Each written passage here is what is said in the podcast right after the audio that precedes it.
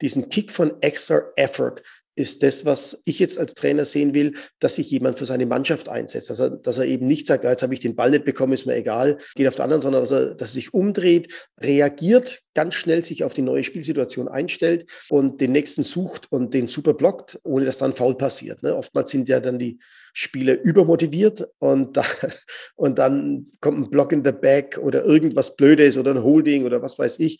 Das wollen wir natürlich nicht sehen. Aber das, was hier geschehen ist, das war genau das Richtige. Das willst du als, als Coach sehen, dass die Mitspieler so reagieren. Und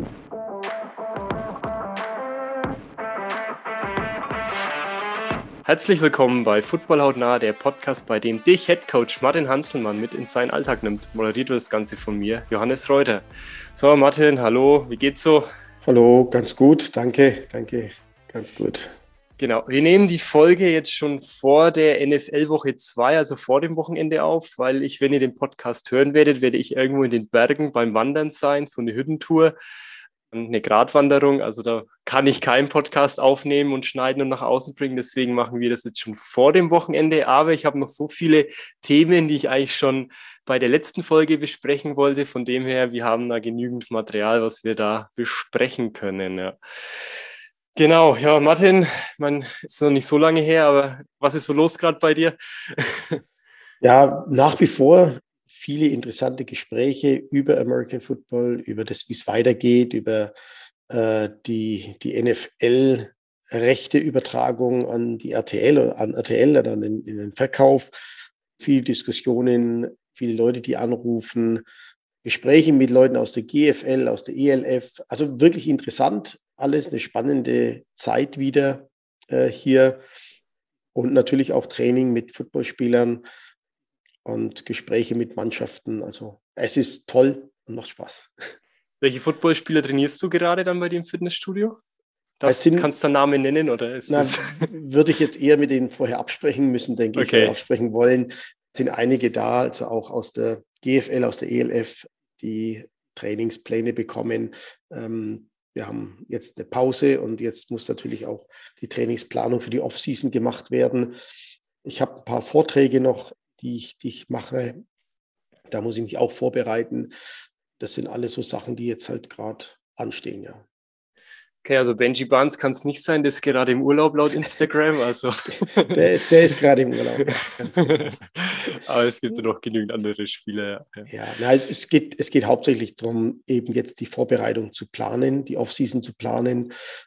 Da musst du als Trainer ja schon, schon konkret planen. Also bei, bei den guten Athleten geht es ja dann halt auch um die Gewichte, also um die Lasten, die die fahren äh, dass das alles passt, dass dann die Progressionen dazu passen, dass die Zyklen passen, da, da geht schon wirklich ins Detail und da sitzt du dann schon mal am Trainingsplan der gewisse Zeit, um den fertig zu haben.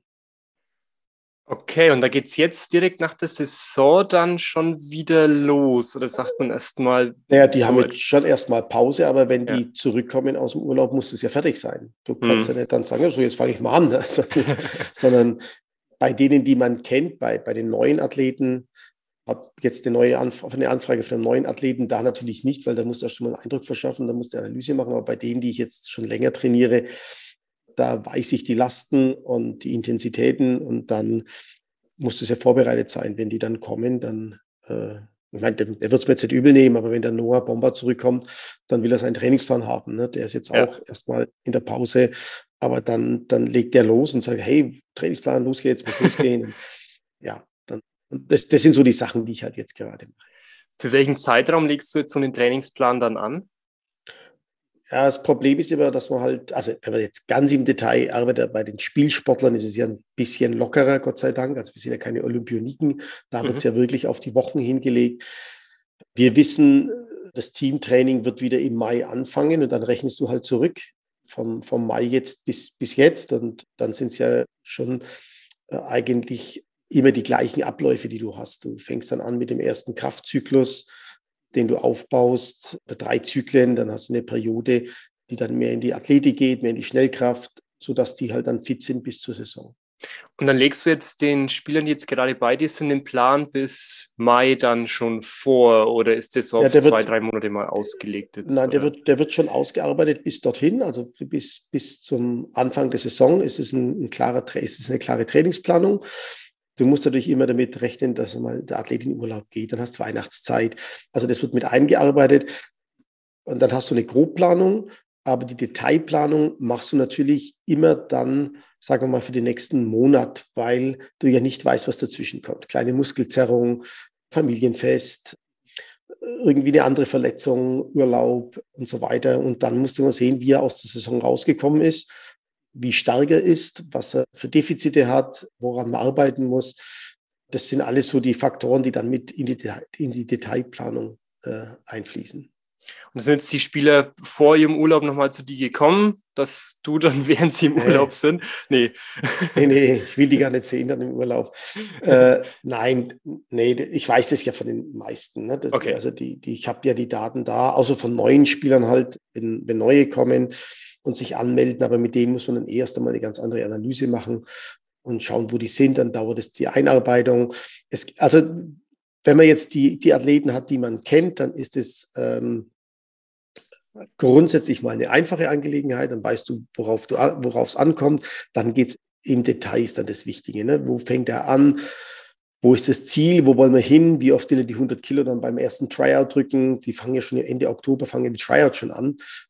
Und da kannst du aber von noch keinem erstklassige Leistungen warten, sondern die, die kommen ja dann erst im Combine vor dem Camp, also nächstes Jahr vor. Aber die, äh, die, ersten, die ersten Sichtungen beginnen ja schon. Und da wollen sich die Athleten ja schon präsentieren, also muss er da auch schon eine gewisse Leistung haben. Das ist so jetzt momentan die, die vorrangige Aufgabe dazu. Okay, und ich, ich habe ja den YouTube-Kanal von Jakob Johnson auch mhm. verfolgt. Der, da war ja sein Cousin Philipp da mit ihm in, in Miami und unter anderem und hat ihn da auch begleitet. Und da war es frühs bevor er das Trainieren angefangen hat, hat er schon Physical Therapy, also wo er dann so massiert worden ist, über eine Stunde ja. schon fast vorbereitet, auch so speziell mit Bändern nochmal, die, das Knie auch aufgewärmt, so die, die Schulterübungen und so, bevor er dann reingegangen ist, um auch ähm, Verletzungen vorzubeugen. Planst ja. du jetzt das sowas auch mit ein oder ist das so in Deutschland in dem Umfang noch nicht ganz so möglich? Dann? Doch, das, das haben wir schon auch. Wobei wir da, also jetzt können wir eine Grundsatzdiskussion aufmachen über die, ähm, über den, den, den Stellenwert des Sports in unserer Gesellschaft und in anderen Gesellschaften. Und da müssen wir halt einfach sagen, da sind wir noch nicht so weit. Wenn jetzt zum Beispiel jemand hier ist bei mir über einen längeren Zeitraum, also mal eine Woche oder sowas, dann wird er natürlich auch da begleitet, dann kriegt er das auch. Wir haben ja auch Physiotherapeuten hier, die das dann mit übernehmen und, und Medical Trainer. Das geht dann schon, aber wenn er natürlich weg ist, dann kann man das ja auch schwer korrigieren, kontrollieren und, und, und schwer auferlegen. Du kannst ja kaum jemandem sagen, du, jetzt musst du aber mal in der Früh vor der Arbeit noch das und das machen. Das kannst du als Empfehlung aussprechen, aber das ist nicht unbedingt das, was die Spieler dann machen können auch. Ne? Das ist ja hier anders. Wir, mhm. ähm, wir, wir müssen uns ja mit anderen Gegebenheiten auseinandersetzen, als es jetzt zum Beispiel in den USA ist. Wobei ich den Sportlern schon immer sage, sie können auch früher anfangen. Also sehen wir mal einen Schüler oder Studenten, der könnte auch morgens um halb sechs anfangen und könnte da mal irgendwo anfangen, sich, sich aufzuwärmen, fertig zu machen, ein kleines Läufle zu machen, sich einfach schon mal auf den Tag vorzubereiten. Am College auch, wenn ich jetzt dann drüben bin, wieder in den USA, in South Dakota im Oktober, da ist Lifting für die Athleten morgens um 5.30 Uhr vor der Schule eben. Also da sind okay. wir schon auch ein bisschen, äh, ja, wie da auch nochmal Zeit. Und ja, natürlich, wenn du, wenn du ein guter Athlet werden willst, dann gibt es in deinem Leben halt kaum was anderes außer Sport. Ähm, und, und das ist aber bei uns einfach noch nicht verinnerlicht. Das ist weit weg, weil Sport für uns halt aus dem Breitensport kommt, aus der, aus der Bewegung, aus der Prävention, aus der Gesundheit und wir aus der Breite heraus die Spitze suchen. Mhm. Und in anderen Gesellschaften ist es anders. Da gibt es die Spitze äh, den, den Takt vor und die Breite entsteht dann daraus. So würde ich es jetzt mal definieren. Okay, ja, es ist interessant, weil ich habe letztens über ein Seminar, ging es zwar über Finanzen, aber der hat eben das Beispiel im auch so aus dem Leistungssport genommen, dass es wohl eine Studie gibt, dass eigentlich jeder Mensch, wenn der so mit sieben, acht Jahren anfangen würde, konstant zu trainieren, diszipliniert zu trainieren, so es in die Tennisweltrangliste schaffen könnte. Er würde zwar jetzt nicht unter die Top, Top 50 dann vielleicht kommen, weil dann gehört natürlich noch das Talent und so dann schon noch mit dazu. Aber wenn man so diszipliniert wäre, hätte da eigentlich jeder ja. Mensch laut einer Studie da die, so die Chance, also, in die Tennisweltrangliste zu kommen. Also eine gewisse, eine gewisse DNA braucht er natürlich, sonst, sonst geht es nicht. Aber grundsätzlich ja. Ähm, wenn wir uns mal an die, also ich will es jetzt bitte nicht als ein Beispiel heranziehen, das positiv ist, weil ich weiß, dass es natürlich auch psychisch was mit den Menschen macht. Wir, ja. wir können ja nie einzeln trainieren. Also du kannst ja nicht zu jemandem sagen, jetzt trainierst du nur das, sondern es ist ja immer ganzheitlich. Also egal, was wir tun, das macht ja, ja was mit uns. Und ich weiß in der Biografie vom, vom Andrew Agassi, ähm, da hat er das eben beschrieben, dass sein Vater ihm bereits im, im frühen Alter, im Kinderwagen, einen Tischtennisschläger an die Hand getaped hat und oben an den Kinderwagen einen Tennisball oder einen, einen Tischtennisball äh, gehangen hat, sodass er Auge-Hand-Koordination schon in diesem Alter äh, trainiert hat. Und äh, wir wissen auch in der, im Sport, die, die Wiederholung, also die, die Anzahl von Wiederholungen, die man macht, ist ja für uns das Allerwichtigste eigentlich. Ja. Ähm, aber im Lauf meiner Zeit, also du lernst es mit den Wiederholungen, dass es wichtig ist, aber ich habe auch gelernt, dass die Qualität der Wiederholung wichtig ist. Also es mhm. macht keinen Sinn, Dinge zu wiederholen, wenn sie nicht korrigiert sind. Also wenn jetzt, nehmen wir mal immer das Beispiel aus dem Football, der deutsche Quarterback, der wirft, wenn der wirft ohne Korrektur, dann braucht er ja tausendmal mehr Wiederholungen, bis er selbst für sich herausfindet, ob das richtig oder falsch war. Mhm. Und also es geht um die korrigierte und die qualitative Wiederholung, äh, die wir brauchen. Und da sind wir einfach schlechter, weil andere Nationen ähm, und andere Gesellschaften früher anfangen, mit Trainern an diesen Dingen zu arbeiten. Das ist eigentlich so meine, meine Sichtweise darauf. Ja, aber das ist schon so ein, so ein Ding. Ich meine, ich habe ja auch am College mal ein Semester studiert und ja, da hat ja Sport an der, am College hat ja so einen hohen Stellenwert, da ist jeder in irgendeiner Sportart dabei oder man schaut dann auch ein Volleyballspiel der Damen oder sowas dann an. Wenn ich jetzt an, bei mir ans Studium denke, das hatte nichts mit Sport jetzt irgendwie zu tun oder selbst schon, selbst schon in der, in der Realschule, Fachoberschule, Gymnasium ja. gibt es halt das Unterrichtsfach Sport, aber das war es halt, ja. Und, ja, ähm, wir, wir haben es ja auf die Vereine gelegt. Also das ja. darf man nicht vergessen. Wir haben diese, ähm, diese Arbeit oder diese, diese, wie sagt man denn dazu, ähm, Genau, also Martin, dich hat es kurz rausgeworfen. Wir waren jetzt mal bei dem Thema mit Sport in Deutschland, USA, Stellenwert in unserer Gesellschaft. Das letzte, was ich noch gehört habe, war dann so, wir haben die Arbeit auf die Vereine gelegt mhm. von dir. Ja, vielleicht kannst ja. du nochmal ansetzen. Ja, ähm, und, und da geht es halt stark um das Ehrenamt. Und das, ob das jetzt an uns Wohlstandsgesellschaft liegt oder, oder an welchen Dingen auch immer, es wird halt immer schwieriger. Und da habe ich gerade noch ausgeführt, dass ich gestern hier mit jemandem gesprochen hatte, der auch aus dem Sport kommt, der sich im Fußball engagiert, in den unteren Ligen, in einem äh, kleineren Ort. Und der sagt, zwischenzeitlich brauchen sie sechs Ortschaften, also sechs Vereine, die zusammen äh, dann die Fußballmannschaften stellen.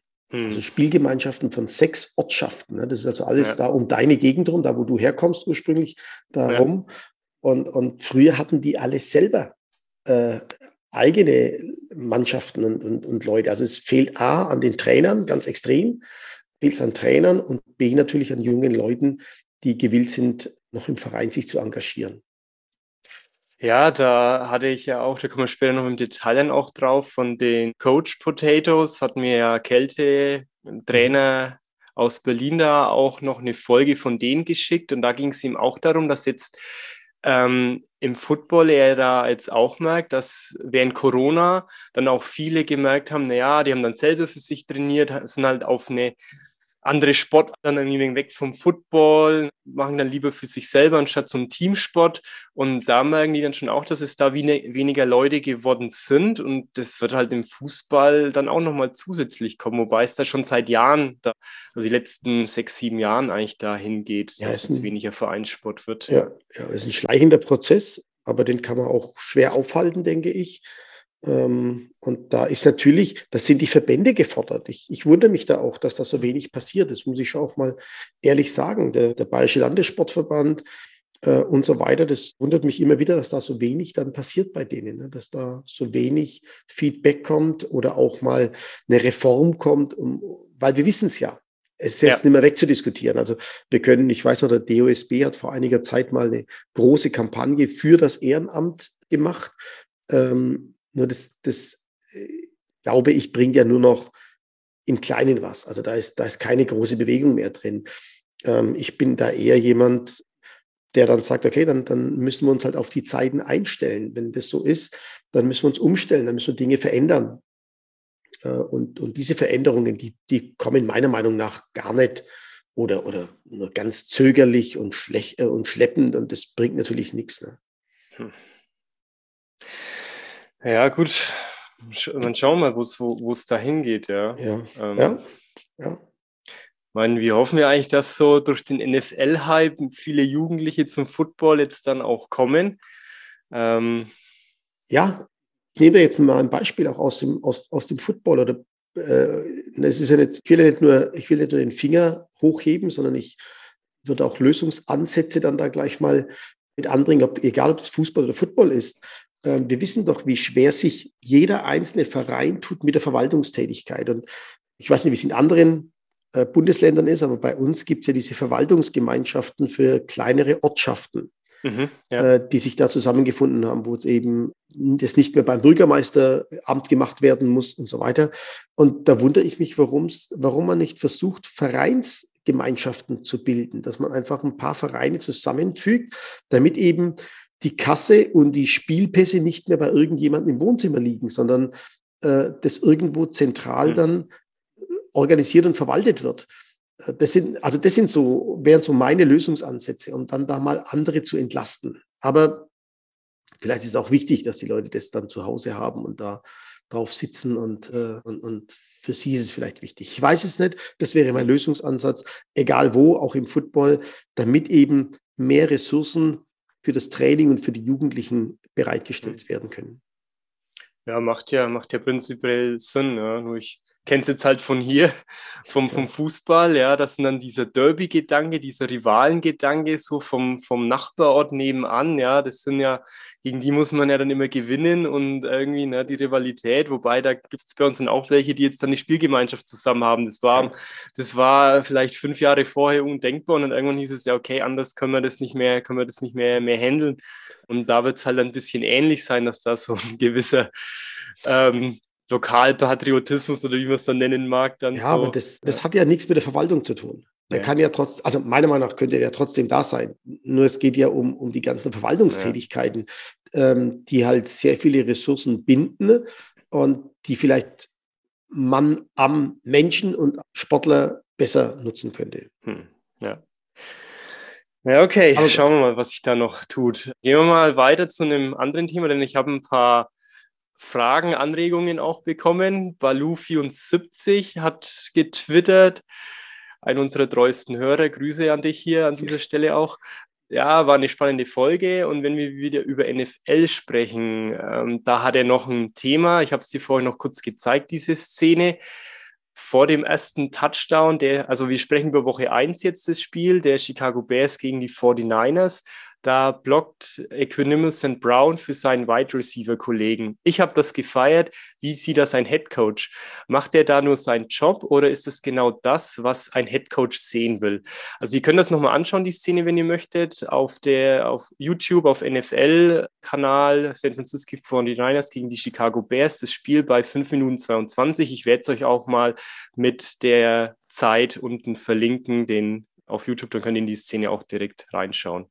Ja. Ja, also auf alle Fälle willst du das sehen. Das ist genau das, was du, was das Spiel ja ausmacht und, und wo die Emotion drin steckt, dass der Spieler sieht, hey, mein Teamkollege hat den Ball gefangen und jetzt unterstütze ich ihn bei allem, was geht. Er dreht sich rum und macht einen sauberen Block. Blöd wird's, wenn dann den Rücken geblockt wird oder wenn dann durch, durch Übermotivation ein Foul entsteht. Aber mhm. der Block, der ist super, der ist genau richtig. Er dreht sich um, nimmt den vorne auf, nimmt, seine, nimmt auch noch sein Momentum mit, also sein, seine ganze Geschwindigkeit, legt sich da rein und blockt den Weg super frei. für seinen Mitspieler, genau das ist das, was du sehen willst. Und diesen, dieses, diesen Kick von extra Effort ist das, was, was wir als Trainer sehen wollen, also was ich jetzt als Trainer sehen will, dass sich jemand für seine Mannschaft einsetzt, dass er, dass er eben nicht sagt, jetzt habe ich den Ball nicht bekommen, ist mir egal, mhm. ähm, geht auf den anderen, sondern dass er, dass er sich umdreht, äh, reagiert, ganz schnell sich auf die neue Spielsituation einstellt äh, und den nächsten sucht und den super blockt, ohne dass dann faul passiert. Ne? Oftmals sind ja dann die Spieler übermotiviert und, da, und dann kommt ein Block in the Back oder irgendwas Blödes oder ein Holding oder was weiß ich. Das wollen wir natürlich nicht sehen. Aber das, was hier geschehen ist, das war genau das Richtige. Das willst du als, als Coach sehen, dass die Mitspieler so reagieren und im Team arbeiten. Es war ja auch sehr wichtig, der Touchdown, das hat dann zum 10 zu 7 dann geführt. Also 10 hatten die 49ers und 7 Punkte dann danach die Chicago Bears. Also das war ja auch sehr wichtig. Und Hang in the game, ja. Genau, und Equanimus hat er dann später den äh, zweite Touchdown hat er Equanimus dann mhm. selber gemacht. Und dann ging es ja da auch in, in Führung dann dadurch. Also ja, es ja. war. Ja, sind, sind, sind wichtige Signale, auch in der Mannschaft. Da siehst du, dass halt einer für den anderen einsteht, dass einer für den anderen fightet. Und das ist genau das, was ich als Trainer auch sehen möchte, dass, dass der Mitspieler das tut. Okay. macht ihn auch, ne? Macht ihn aus, ne? Macht den, den Spieler ja auch aus, dass du weißt, hey, der ist committed, der gehört zu dir. Okay, also Balu, kannst weiter feiern, solche Szenen. Ja. Steht auch ein Headcoach dahinter. Die feiere ich auch. Die feierst du auch, ja. Sehr gut. Es war eh ein, ein ganz krasses Spiel am, am Ende, so im letzten Quarter, so ab Mitte des letzten Quarters, hat es ja so geregnet, da war nur noch Wasser auf dem Boden. Da sind dann die mhm. Spieler nach dem Ab Abpfiff, weil die Bears haben dann auch zu Hause gewonnen, sind dann nochmal zur Seitenlinie raus und wie man es halt so als Kind mal macht, so ins Wasser reingesprungen noch und haben so auf dem Bauch dann noch die Wasserrutsche gemacht. Mhm. Äh, das ist ja, also war ja krass. Hattest du schon mal so ein, so ein Spiel, wo so Wasser auf dem Platz stand? Also das ist ja, ja schon Wahnsinn. Ja, ich bin ja auch lange genug dabei, hast ja alles schon hinter dir das, äh, solche Sachen als Spieler oder auch als Trainer äh, passiert halt einfach immer mal. Ne? Da kannst du nichts dagegen machen, da musst du durch. Und äh, als Spieler habe ich es als angenehmer empfunden als als Trainer. Da kann ich es überhaupt nicht leiden, weil du stehst ja hilflos da und musst dich einfach vollschütten lassen. Ne? Ja. Äh, als Spieler bist du drin und dann ist irgendwann ist es egal. Irgendwann ist der Punkt erreicht, wo es dir egal ist. Aber als Trainer stehst du an der Seitenlinie, dann läuft das Wasser den Rücken entlang runter. Ja. Und, und du hast ja keine Chance, du, du kannst nicht weg. Du stehst da und musst es über dich ergehen lassen. Und als Spieler, wenn du dreimal im Dreck gelegen bist, dann ist es egal und dann macht es auch Spaß und dann kannst du ganz anders reagieren, als du das als Trainer eben kannst.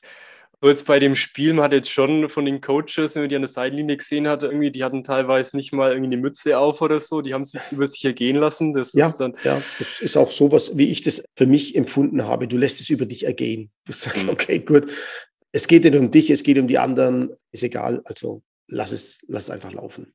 Okay, so. ja, spannend, ja. Ja, und es war ja, also die Bears haben ja 19 zu 10 dann gewonnen gegen die 49ers und die 49ers mussten natürlich auch nochmal, die konnten sich nicht nur aufs Laufspiel dann fokussieren bei dem Regen, ja. sondern auch werfen dann. Ja. Aber es macht es so schon viel schwieriger, weil die Leute ja auch vom Laufen her ein Ticken langsamer sind, von den Ruden, oder? Und das vom ganze, Werfen an sich auch. Ja, dann. ja, das, das, ganze Spiel wird langsamer dadurch. Du, du hast ein sehr langsames Spiel und man sagt ja dann immer, wird sehr lauflastig, weil du Angst hast zu werfen. Äh, wobei ich sagen muss, gute Quarterbacks, die werfen auch bei dem Wetter. Also die haben auch geworfen vor die Niners. Äh, ja, das ist also überhaupt kein, also das ist echt kein Thema. Du kannst da auch werfen. Ähm, da da gibt es einen großen Unterschied in der Handgröße, wenn du siehst, wie groß die Hände von den Quarterbacks sind, ist zwischenzeitlich. Hm. Die haben den Ball, also den Grip, äh, sehr gut und können den sehr gut halten. Der muss halt einigermaßen trocken sein, der Ball. Aber in der NFL wird ja darauf geachtet, da kommen auch immer wieder neue Bälle rein, dass die nicht durchweicht sind. Also wenn ich jetzt an, an deutschen Verhältnisse denke, dann wird dann irgendein alter Ball genommen äh, und, und der ist dann irgendwann eingeweicht, dann ist er schwer und dann ist er hm. glitschig, dann hat er schon keinen Grip mehr. Das geht natürlich nicht, aber ja. wenn die Bälle dann da einigermaßen trocken gehalten werden und, und dann, dann kann man weiter werfen.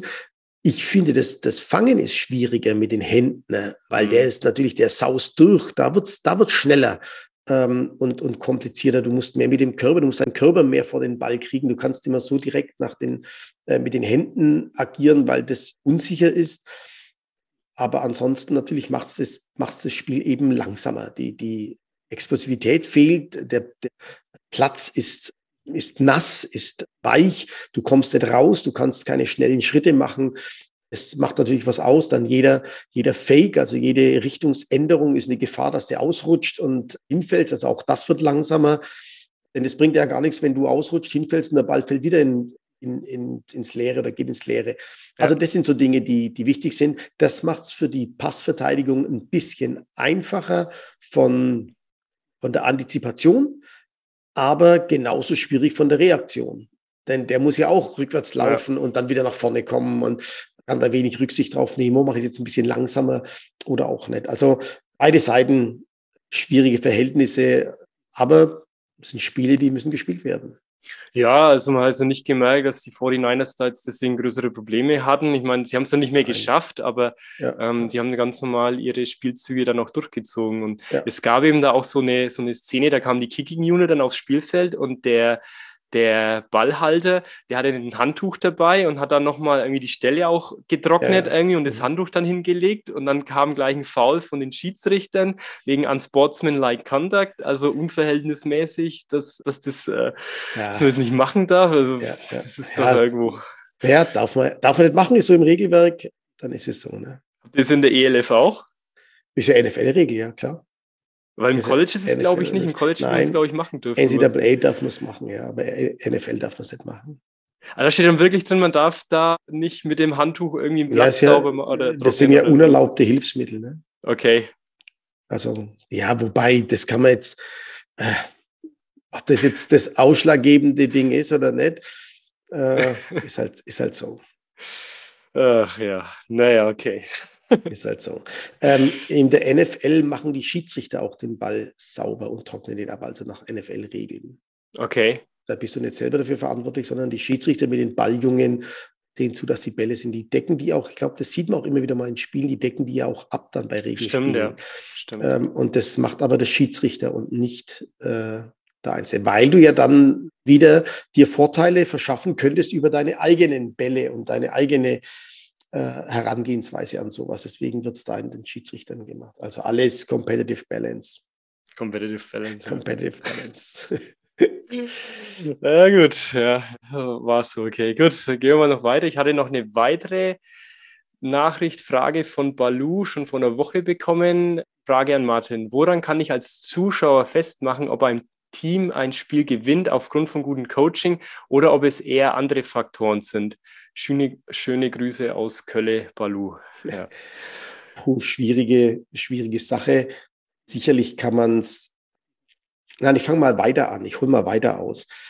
Äh, ich saß mal mit wirklich sehr erfolgreichen Coaches, teilweise NFL-Coaches, zusammen bei einem Essen. Und dann ging die Runde so los, hat einer gefragt, es war der Jeff Reinbold, der Jeff Reinbold, den ja viele noch in Deutschland kennen, lange in der NFL Europe, äh, der hat angefangen und hat gefragt, sag doch mal einer, was, was macht es denn für euch aus? Was ist denn so das Wichtigste, was ihr, weshalb ihr coacht oder was für euch die Faszination ausmacht? Und mhm. eine Antwort blieb mir da im Kopf, ähm, weil ein Trainer sagt, der Glaube, also was du in einer Mannschaft erreichen kannst, ähm, wenn die, die Spieler bei Intuit heißt, sagen die Amerikaner immer, wenn die daran glauben, ähm, was du tust und, und was die Mannschaft tut und wie, wie das zusammenspielt.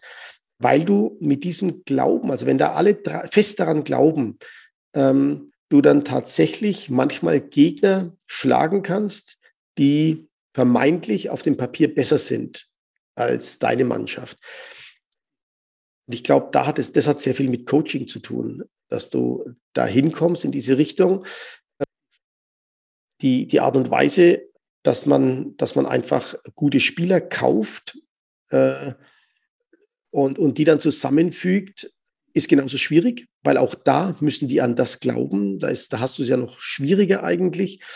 Ähm, aber ich glaube, dieses Zusammenspiel einer Mannschaft, wenn Spielzüge nicht aus dem Zufall heraus sind, also wenn du erkennst, dass ein Spielzug eine Entwicklung hat, wo jeder Spieler, wie wir es eben gerade in dem Beispiel gesehen haben, dass der Wide Receiver sich umdreht und vorwärts blockt und, und sich da noch, noch für die Mannschaft opfert oder, oder weitermacht und weiterarbeitet für die Mannschaft, äh, dann siehst du, dass da sehr gutes Coaching äh, dahinter steht. Und, und wenn du eben auf der anderen Seite ganz, ganz viele Einzelathleten hast, die halt durch Big Plays, durch wenige Big Plays gewinnen, dann ist es für mich immer so ein bisschen ein Anzeichen, ja, das ist toll, diese Big Plays, die muss man auch erst können, die mhm. muss man machen. Ähm, aber das ist alles nicht so sound. Die amerikanischen Kollegen sprechen immer davon, Dinge müssen sound sein. Und wie, wie, definierst du das Sound? Gestimmt, also so stimmig wie eine Gitarre? Stimmig, oder genau, so? stimmig, ja. Dass es stimmig ist und zwar vom Snap an, also in der Offense, vom Snap an bis zur, bis zur Ausführung des Plays in der Offense und in der Defense, dass, dass eben alle Run-Fits da sind, dass jeder seine Verantwortlichkeiten spielt, also dass jeder seine Assignments weiß. Und daran erkennst du dann schon, ob, ein, ob ein, eine Mannschaft gut gecoacht ist oder ob sie eben von einigen Superstars oder, oder Einzelathleten lebt. Das hm. würde ich jetzt mal so grob an, anmerken dazu oder, oder beantworten.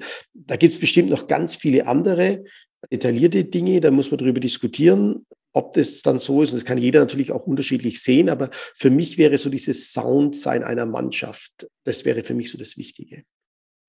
Ah, okay, und wie ist das jetzt? Kommt mir so das in Erinnerung, ich habe mal All or Nothing von den Dallas Cowboys angesehen, da war Des Bryant noch mit dabei und man hat dann da schon, da haben sie ja die Dallas Cowboys während der Saison begleitet und man hat da schon gemerkt, dass Des Bryant als Wide Receiver da immer, ja, hier, ne, er möchte eigentlich nur den Ball und er bekommt so wenig Bälle und so und das hast du ja oft bei den Wide Receivers. Das war ja auch das Thema von, ähm, von Tyreek Hill dann bei den Kansas City Chiefs, der hat sich dann auch ein bisschen beschwert, ne, er bräuchte mhm. mehr Bälle.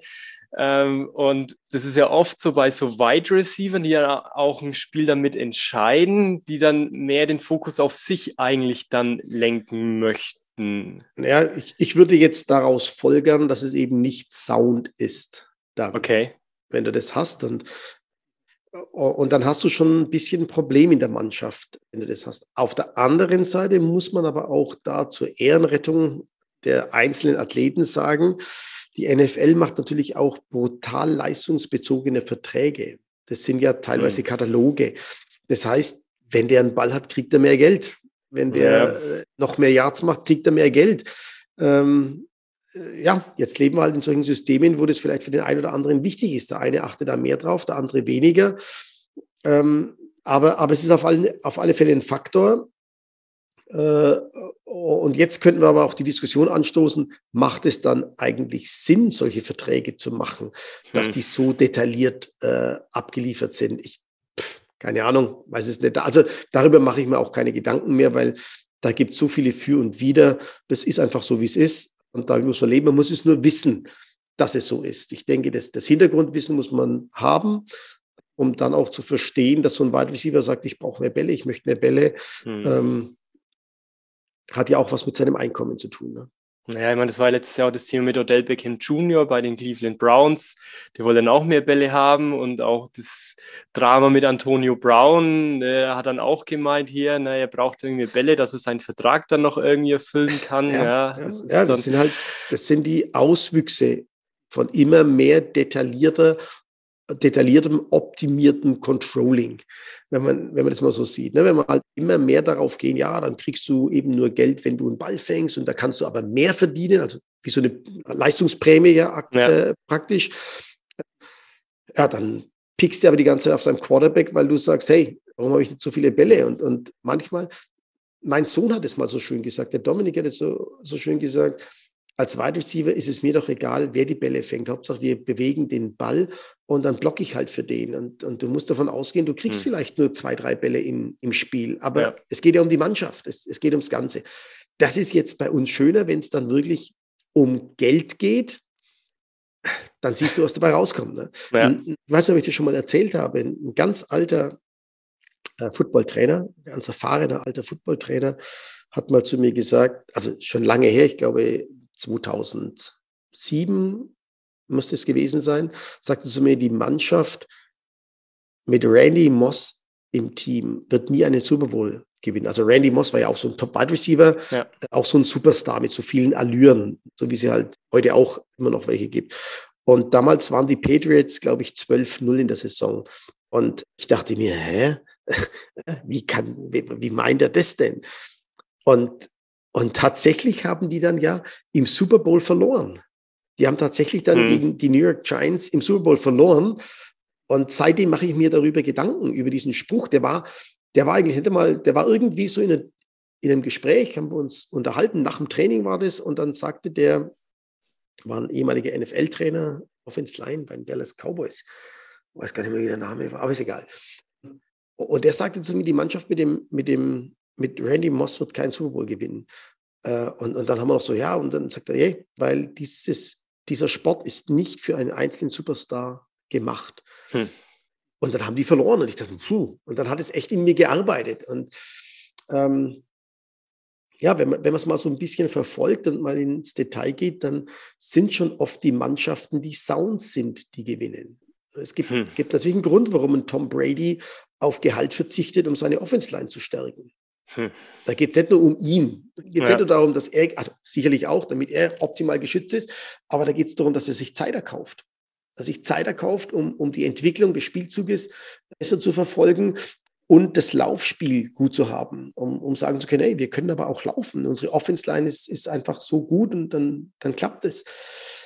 Also und, und ich glaube auch so ein, so ein Gronkowski, das waren alles Teamspieler, wenn man die mal betrachtet. Es war, ja. waren nie irgendwie so, so Typen, die waren natürlich im Fokus, weil sie hervorragend gespielt haben, aber waren jetzt keine, den würde ich jetzt nicht als so einen allürenbehafteten Superstar einschätzen.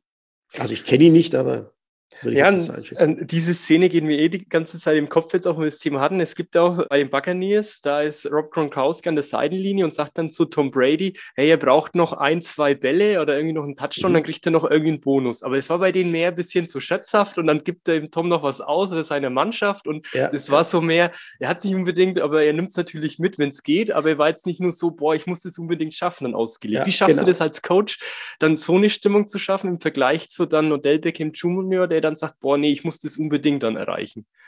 Na, das habe ich noch nie machen müssen, weil wir solche Verträge nicht haben äh, oder ich noch nie mit solchen Verträgen zu tun habe.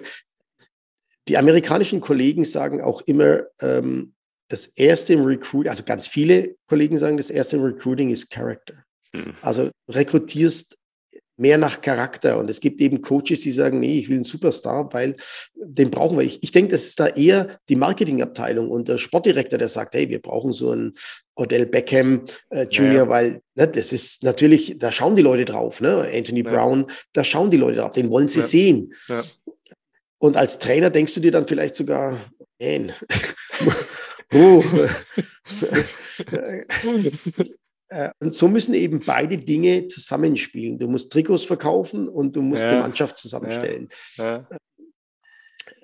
ja. leider ist halt dann aber die Organisation, sind ja diejenigen, die auf dem Platz stehen ne? und, und die, dann, die dann in der Pressekonferenz sitzen und müssen die nächste Niederlage erklären. Das sind nicht die in der Organisation.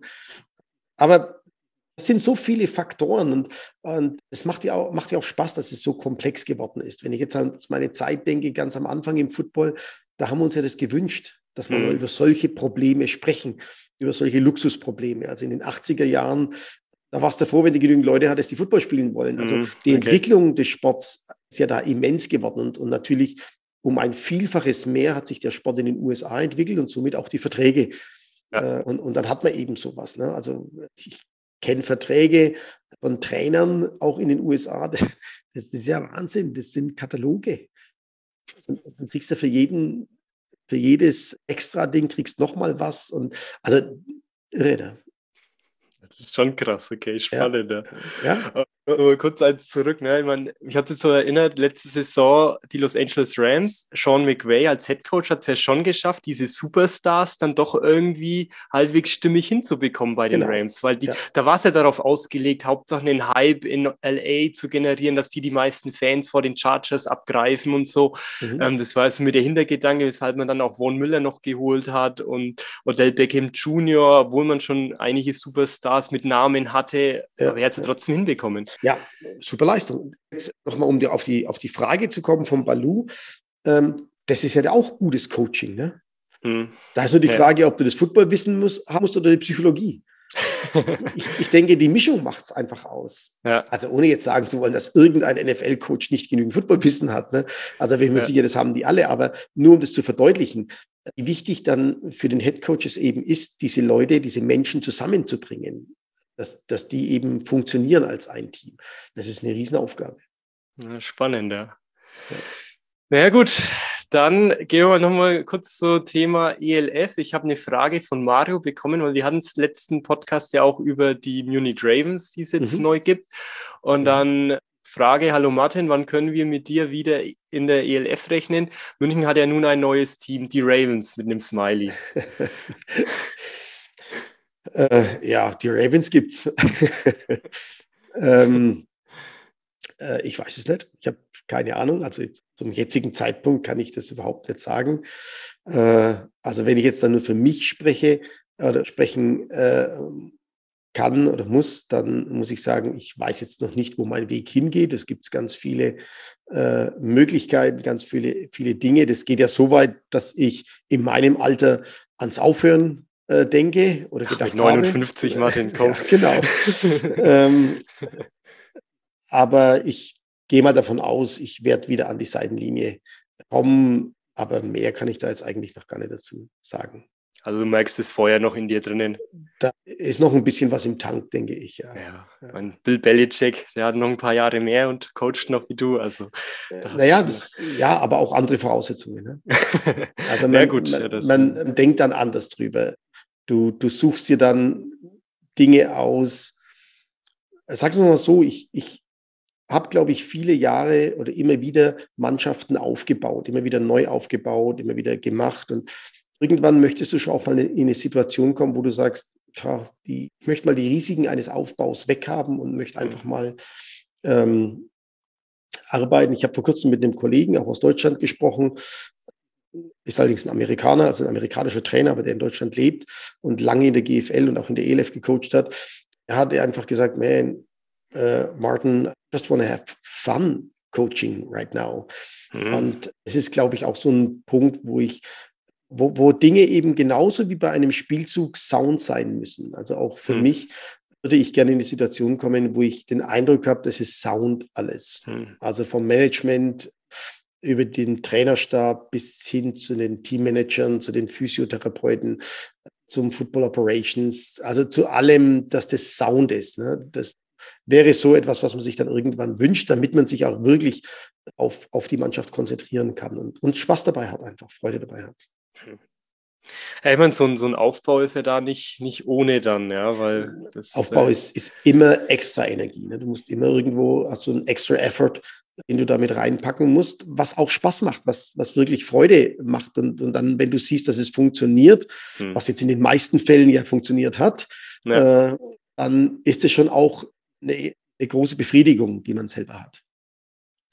Naja, aber man muss jetzt rückblickend auch sagen, jetzt bei der, bei der Search im Nachhinein, als du dann weg warst, ging ja auch gar nichts mehr. Also du hast ja schon noch zumindest halbwegs den Sound da dann reingebracht, ja, dass die fast Frankfurt geschlagen hätten und so. Ja, also bei, bei sowas wie, wie Stuttgart, gerade mit, dem, mit der Vorgeschichte mit den Scorpions, dem AVD und dem Ganzen, da musst du Geduld haben. Da musst du mhm. einfach drüber stehen und musst sagen, die Geduld haben wir. Wenn du dann natürlich eben nicht sound bist mit Geschäftsleitung oder was auch immer, oder wo, wo es dann Dinge gibt, die dann, ja, Social Media und, und ja, da muss ich sagen, ja, da, das ist halt so. Ich glaube, wenn, wenn die, die Franchises in der NFL auf Social Medias hören würden, dann müssen sie ihre Trainer alle zwei Wochen entlassen. Ne? äh, ja, selbst wenn sie gewinnen. Ja. Ähm, es, es ist, ja, ist ja ein Quatsch, aber ja. ähm, weil, weil du dir ja was vorgegeben hast, weil du ja selber sagst, hey, das ist der, der, der Weg, den wir gehen wollen. Und dann musst du den halt auch gehen und dann musst du Geduld haben. Und ähm, das Ergebnis kennen wir alle. Da brauchen wir jetzt nicht drüber diskutieren. Das war zu meinem, zu, zum, zu meiner Arbeitszeit bescheiden. Also hm. äh, klar, sieben Spiele in der, in der neuen Saison zu verlieren, ist nicht einfach, aber nach, ja, nach langem Nachdenken und, und Reflektieren und, und Selbstkritik ähm, gibt's da, könnte man da sicherlich ganz viele Dinge anführen, also auch meine eigenen Fehler, die würde ich da gleich mal als allererstes setzen. Das ist aber natürlich immer, also so ein Scheitern ist immer die Summe von vielen Dingen. Äh, und, und die Und da sind viele zusammengekommen. Also die Summe ist eigentlich groß, wenn man sie im Nachhinein dann mal drüber nachdenkt. Äh, da ist es schon brutal. Also schon echt, echt brutal. Also von, von allen Seiten. Ne? Da nehme ich mich nicht aus. Also da will ich, da will ich schon auch sehr selbstkritisch sein und würde als allererstes mal mit meinen Fehlern anfangen aufzuzählen und dann aber auch, dann aber auch feststellen, äh, fuck, da ist natürlich noch ein bisschen was anderes auch dazugekommen. Wie war das denn da? Wie, wie, hast du denn die Situation? Ja, die konntest du ja gar nicht handeln. Das, das ging ja gar nicht. Und hm. also da, da, muss man schon nachfragen und, und reflektieren, wie, denn, wie, wie sowas denn zustande kam. Ich bin ja auch noch ein bisschen in Kontakt mit ein, zwei Leuten vom Search OFC, vom Fanclub. Und da habe ich dann auch gehört, dass in Innsbruck, da war ja auch Patrick Isume bei dem Spiel der Search gegen die Raiders. Äh, und so nach dem Spiel war der Patrick bei denen noch irgendwo so im Fanblog und dann halt auch so, ja, na, was muss da in Stuttgart passieren? Und dann hat Patrick nur so mit seiner flapsigen Art, wie halt er manchmal so ein bisschen ist, ja, da muss halt Jakob Johnson mal den Geldbeutel aufmachen, so dass da irgendwie was funktioniert. Ja. Äh, naja, ich meine, Geld kannst du aber halt auch nicht alles kaufen. Dann, ja. ja, doch, kannst du schon viel, kannst du schon viel regeln, gerade in der Liga, aber ja, wenn das das Ziel ist, dann, dann äh, ja, was soll ich dazu sagen? Na klar, muss das Geldbeutel aufmachen. Aber, aber ich gehe immer davon aus, so eine Franchise ähm, ist ja ein Investment. Da muss ja irgendwann einmal ein Return of Investment kommen. Ja. Und es ist ja nicht aufgebaut wie im Vereinswesen auf ein Mäzentum, dass dann ein Mäzen kommt und sagt, hey, da habe ich Freude daran, ich möchte die Jugend unterstützen und die hm. Leute tun was Ordentliches. Ähm, da geht es ja darum, dass da irgendwann mal was zurückkommen muss. Und dann muss das Geld meines Erachtens nach ordentlich eingesetzt werden. Und wenn es Investoren gibt, die da Geld investieren, in der Hoffnung, einen Return of Investment zu bekommen, ähm, dann muss ich aber auch, jetzt mal flapsig sagen, dann muss es auch eine ordentliche, ein ordentliches Controlling für alle geben. Dann hm. kann ich nicht beim einen Auge zudrücken, beim anderen sagen, oh, weiß ich nicht, sehe nichts.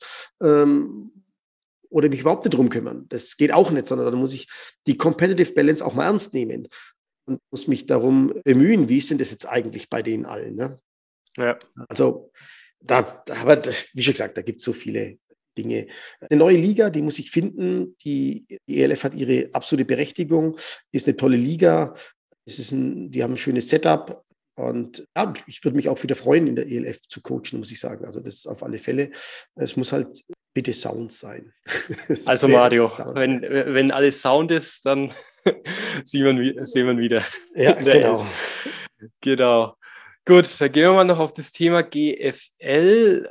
Ich habe es in der letzten Folge dann ohne dich noch kurz die Ergebnisse vorgelesen vom Viertelfinale. Also es sind ja jetzt die Cologne Crocodiles haben gegen die Munich Cowboys gewonnen, die sind jetzt weiter. Die Potsdam Royals sind weiter gegen die Straubing Spiders.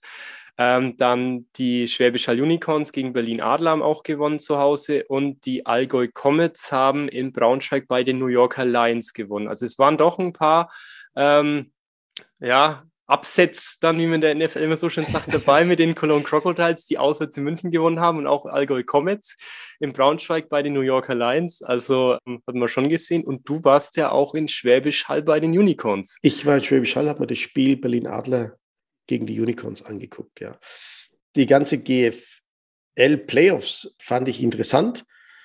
Natürlich die größte Überraschung, die Allgäu Kempten, äh, die Allgäu Comets schlagen die Lions in Braunschweig, was natürlich für das Programm in, in Kempten spricht, die sich da jetzt wirklich über Jahre hinweg super aufgebaut haben, sehr engagiert sind, so ein bisschen im Verborgenen für sich ihre Arbeit gemacht haben und dann jetzt im Viertelfinale zu, zu gewinnen. Und ich glaube, das ist jetzt auch die, der größte Erfolg des Vereins, dass sie jetzt im Halbfinale spielen. Okay, ja. Ich glaube, das bis jetzt, also ich will es jetzt nicht sicher sagen, aber ich glaube, die Kempten Comets waren noch nicht im Halbfinale um den German Bowl. Wüsste ich jetzt nicht, müssten wir jetzt mal recherchieren, aber mhm. tolles Jahr, ähm, sehr erfolgreich. Potsdam gegen gegen Straubing, Straubing glaube ich, ja. war das andere. Genau. Äh, ja. Das war ein recht deutliche, deutliches Ergebnis. 66, ähm, 25, ja, ja, für Potsdam. Wo, wobei ich gehört habe, dass Potsdam ein sehr finanzstarker äh, Verein ist, dass die sehr stark finanziell gut aufgestellt sind und, und jetzt einfach es mal wissen wollen. Aber es ist auch interessant, finde ich, wie viele Mannschaften eben in Berlin und um Berlin, also was da für ein riesiges Potenzial ist an Footballspielern, wenn ich mir überlege, oder Footballmannschaften und Interessierten, die Berlin Thunder ja dieses Jahr auch super gespielt haben in der ELF. Ja. Äh, und, und Potsdam, dann die Berlin Rebels in der GFL, Berlin Adler in der GFL. Das mhm. sind schon, also das sind schon alles gewichtige, gewichtige Mannschaften. Und vier, vier Top-Teams in Berlin ist, ist, das sagt schon was über das Footballinteresse in Berlin auch aus. Das Spiel Cowboys gegen die Crocodiles eng. Da habe ich jetzt wenig drüber, also habe ich auch nichts gesehen, muss ich sagen, das habe ich nicht gesehen. Ja, 31, 34. Ja, 31, 34. Das Ergebnis ja. habe ich gesehen, knapp auf Augenhöhe. Aber auch da ist es so, dass der Süden stärker wird. Also früher war es ja immer so, dass der Norden den Süden dann in den, in den Playoff-Spielen eigentlich mehr oder weniger auf die Unicorns halt ähm, hm. weggemacht hat. Und das ist schon ein enges Ergebnis und zeigt jetzt, oder die Frage ist jetzt, wird der Süden stärker oder leiden die Nord Nordmannschaften etwas unter der ELF oder keine Ahnung, was, was, was da los ist. Auf alle Fälle ist es eine schöne Entwicklung, weil es einfach eine Balance gibt, die, die im Football dann, sagen wir mal, nicht mehr ganz so ausrechenbar äh, macht. Und das Spiel Schwäbisch Hall Unicorns gegen, gegen die Adler, da war ich vor Ort und habe mir es angeguckt. Schönes Setup, es war gut besucht, fand ich. Aber ich muss jetzt das mal loswerden weil ich das so als Beobachter so interessant fand. Ja. Äh, ich habe dir ja erzählt, oder als wir beide in, bei Ryan Fire waren, äh, dass wir kaum ein GFL oder kein GFL-Jersey gesehen haben. Doch, ich glaube, ein T-Shirt hatten wir von den Panthern gesehen, Düsseldorf Panther. Genau. Da waren ein paar Jugendspieler, aber ansonsten ja. von keinem GFL-Verein. Und jetzt komplett umgekehrt, kein ELF-Anzeichen in Schwäbisch Hall. Also mhm. kein, kein Trikot, kein, kein T-Shirt, nichts von irgendeinem ELF-Team.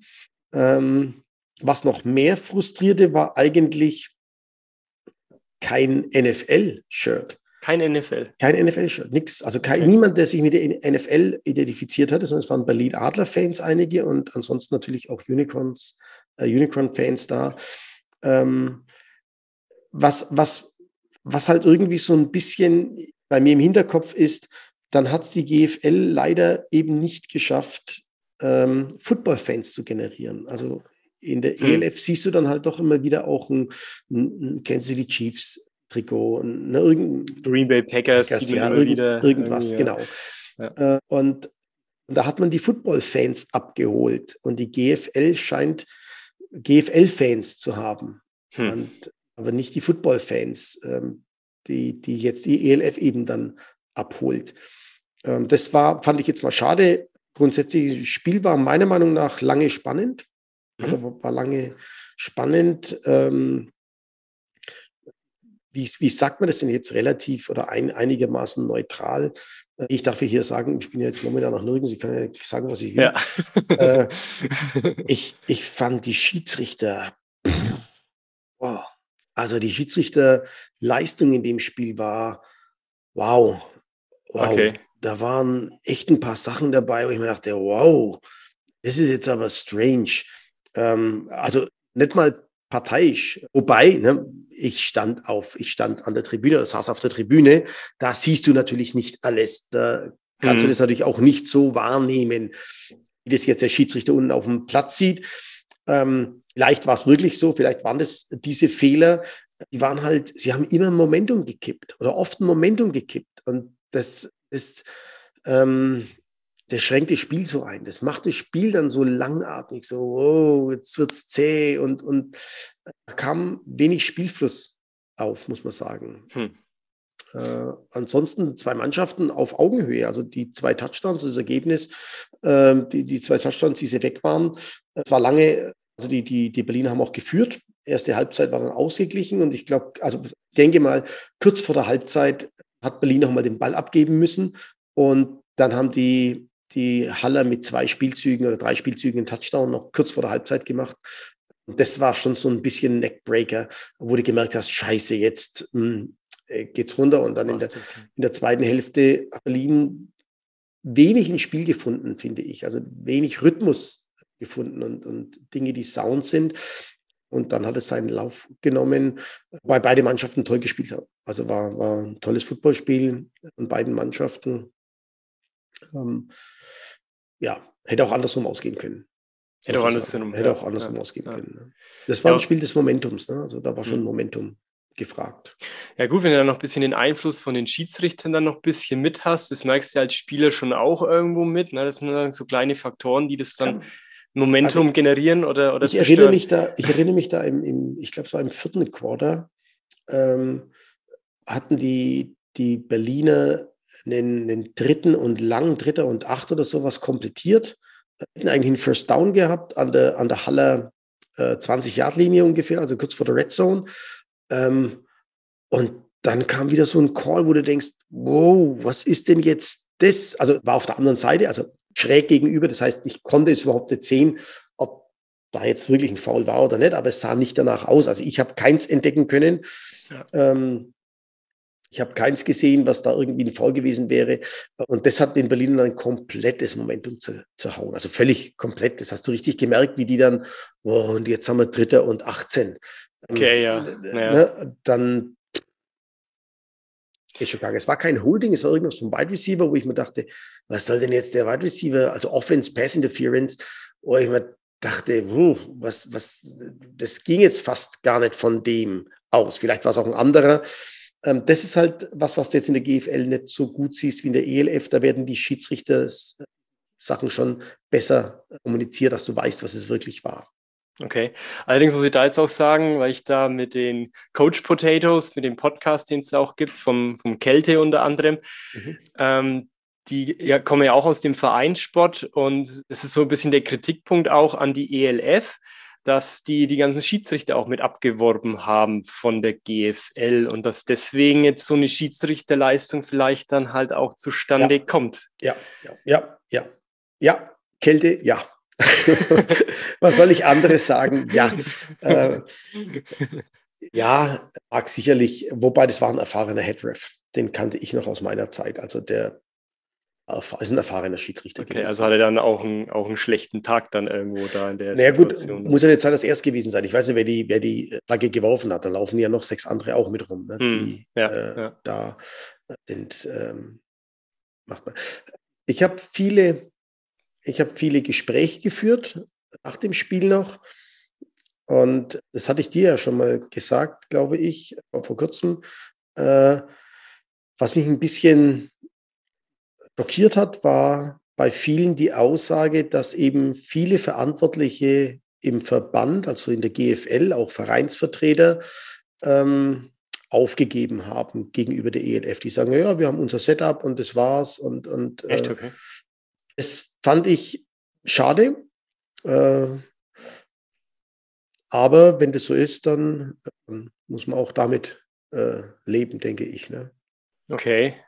Finde ich sehr schade, äh, ohne jetzt sagen zu wollen, dass man da jetzt einen Kampf an, dass es eine Kampfansage ist. Aber die GFL gibt schon sehr lange. Alle kommen aus dem Vereinssport. Ja. Auch der Patrick Isume kommt aus dem Vereinssport. Und ich glaube, das liegt uns auch allen am Herzen. Und ich könnte mir schon vorstellen, oder ich kann mir vorstellen, wenn man da kämpft und Gas gibt, dass man noch mehr Football-Interesse wecken kann. Zum einen und zum anderen auch einfach eine Zusammenarbeit fordern muss und die, die einfach dann auch irgendwann kommen muss. Die ist im Eishockey gekommen, da war es auch so, hat sich die DEL, glaube ich, abgespaltet und jetzt ist es wieder zusammen. Ähm, mhm. Und, und äh, Bemühungen müssten halt in die Richtung gehen, um auch den Aktiven, den Sportlern, den Trainern, den Verantwortlichen, den Teammanagern, den Leuten außenrum zu zeigen, euer ehrenamtliches Engagement oder euer Engagement, äh, dafür setzen wir uns ein. Aber zu sagen, oh nee, wir geben auf und wir lassen es, wir haben halt dann weniger, wir sind halt die, machen das, äh, das finde ich ein bisschen wenig, das so zu tun. Da würde ich mir schon ein bisschen mehr aktive ähm, ja, Aktiv Aktivismus äh, wünschen von, von der GFL und auch von Verbandsseite aus. Aber ja. ist, auch das ist, redet sich natürlich leichter hier. Ne? Ich sitze hier, rede ja. mit dem Johannes und wir plaudern äh, schön. äh, redet sich einfacher. Ich erlaube es mir nur zu sagen, weil ich ja schon alles probiert habe. Ich hm. kann sagen, ich war ja schon Präsident eines GFL-Vereins, ich war schon Präsident eines Landesverbandes. Ich habe Einblicke in die, ins, in die Verbandsarbeit und dann erlaube ich mir einfach auch mal zu sagen, hm, da würde ich mir ein bisschen mehr erwarten. Ja, also ich, da hat mir eben Kälte dann auch eine Folge von denen geschickt, die sie vor ein paar Wochen aufgenommen hatten. Die heißt Five Guys, die zweite Folge. Kann ich auch mal verlinken in den Show Notes. Fand ich recht spannend. Geht eben, also Kälte ist Florian Döring, der ist Coach bei den Berlin Thunderbirds. Carsten Stümbel ist da mit dabei. Der ist in Mönchengladbach bei den Wolfsburg Ladies als Coach und Teammanager. Oliver Nietzschmann war mit dabei, Head Coach der Schiefbahn Riders.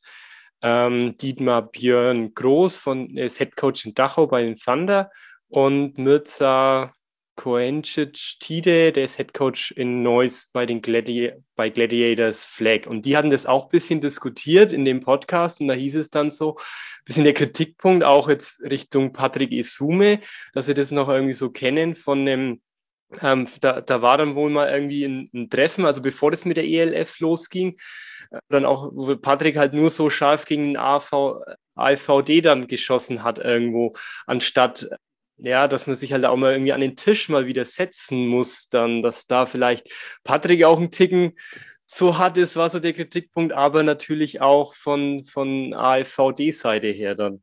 Ja kann da dazu eigentlich dann, dann wenig sagen, ähm, weil ich ja nicht weiß, was, was wirklich an Verhandlungen, äh, was da wirklich läuft und welche Gespräche da stattfinden. Äh, das weiß ich nicht. Und, und wir spekulieren da über vieles. Was ich weiß, ist, dass der Verband mehr tun kann. Okay. Und das weiß ich. Und dass man da oftmals falsche Entscheidungen trifft, äh, Entscheidungen, die nicht für den Sport sind. Das kann ich sagen. Ich kann auch sagen, dass in der ELF die Leute, und, und das möge man jetzt sicherlich den Leuten auch verzeihen, einfach keine Zeit ist. Das ist eine Liga, die ist so zeitintensiv. Ich glaube nicht, dass der Patrick gerade Zeit hat, hm. sich da in Ruhe gute Gedanken zu machen. Was, denn, was natürlich die Frage aufwirft, hat die ELF genügend Manpower? Ja um, um nicht zu sagen, hey, auch da brauchen wir rechtzeitig Zukunftsszenarien, äh, die, wir, die wir aufstellen wollen. Ähm, es ist eine Liga, die, gibt jetzt, die geht jetzt ins Jahr drei, die hat das zweite Jahr noch nicht beendet. Ähm, da muss man schon auch immer sagen, ey, wie soll das gehen? Wie, wie sollen wir, wie, wie soll man sich da jetzt schon so die großen Gedanken drüber machen, wenn es am Anfang nicht geklappt hat? Die müssen ja selber sich schauen, dass sie, dass sie überleben und dass sie jetzt erstmal ihre Liga hinkriegen. Und ja. so eine Liga aufzubauen, geht nicht innerhalb von zwei Jahren. Ich denke, da können wir uns in fünf Jahren mal drüber unterhalten, ob die Liga es geschafft hat, äh, sich, sich am Markt zu etablieren. Hm. Das, da, da wissen wir es dann und, und dann können die wir hergehen. Also momentan muss ich sagen, sehe ich da schon eher äh, den, die GFL und den AVD in der Pflicht, hier was zu tun. Die, die ELF kann es meiner Meinung nach gerade nicht erbringen. Ja. Äh, werden irgendwann auch den Verband brauchen. Da geht es um Jugend, da geht es um Talente, ja. Talentsichtung, Talentförderung. Aber die ist so mit sich selber beschäftigt, um sich aufzubauen. Und dass da, glaube ich, keine Zeit ist.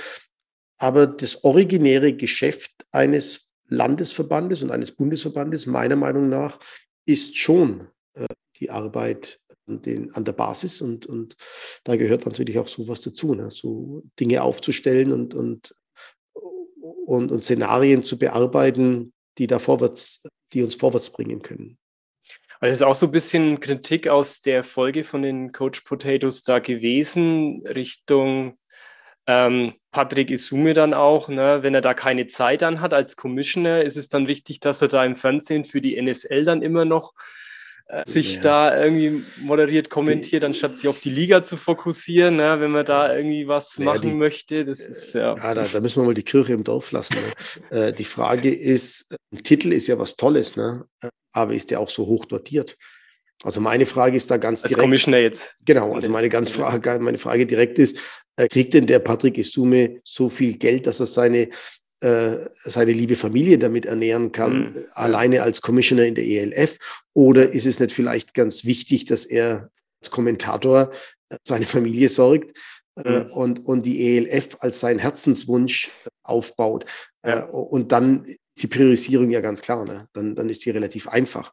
Es sind alles immer so tolle Titel, auch so General Manager und, und Head Coach und ähm, Mann, die verdienen alle nicht so viel Geld, dass sie das einfach locker machen. Das ist nicht irgendwie so. Ich, ich bin ja auch immer der Meinung, auch immer der Meinung, auch in der Fußball-Bundesliga gibt es bestimmt viele Leute, auch viele, ich weiß es nicht, ich weiß es wirklich nicht. Das ist jetzt eine ja. reine, das ist eine reine Spekulation, aber ich glaube, wir kennen immer nur die Spitze, die da in, der, in den Zeitungen abgedruckt sind mit Millionen. Ich glaube, da mhm. gibt es schon auch Spieler, die spielen für viel weniger Geld.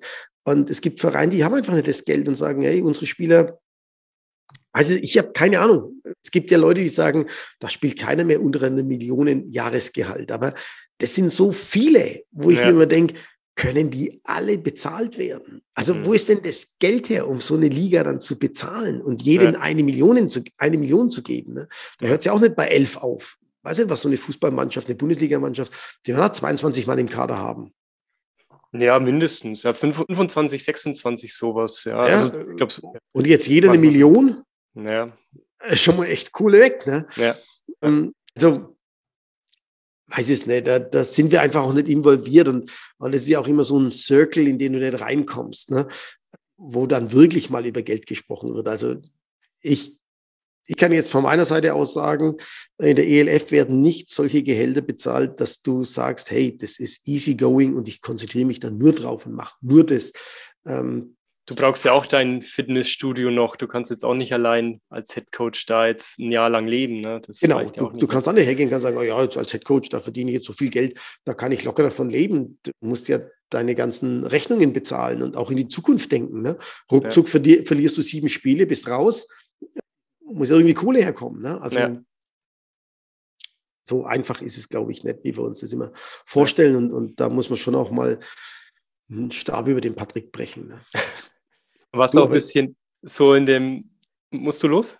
So langsam, ja. So langsam. Okay, äh, dann, dann noch das eine Ding, dann machen wir die Folge auch zu.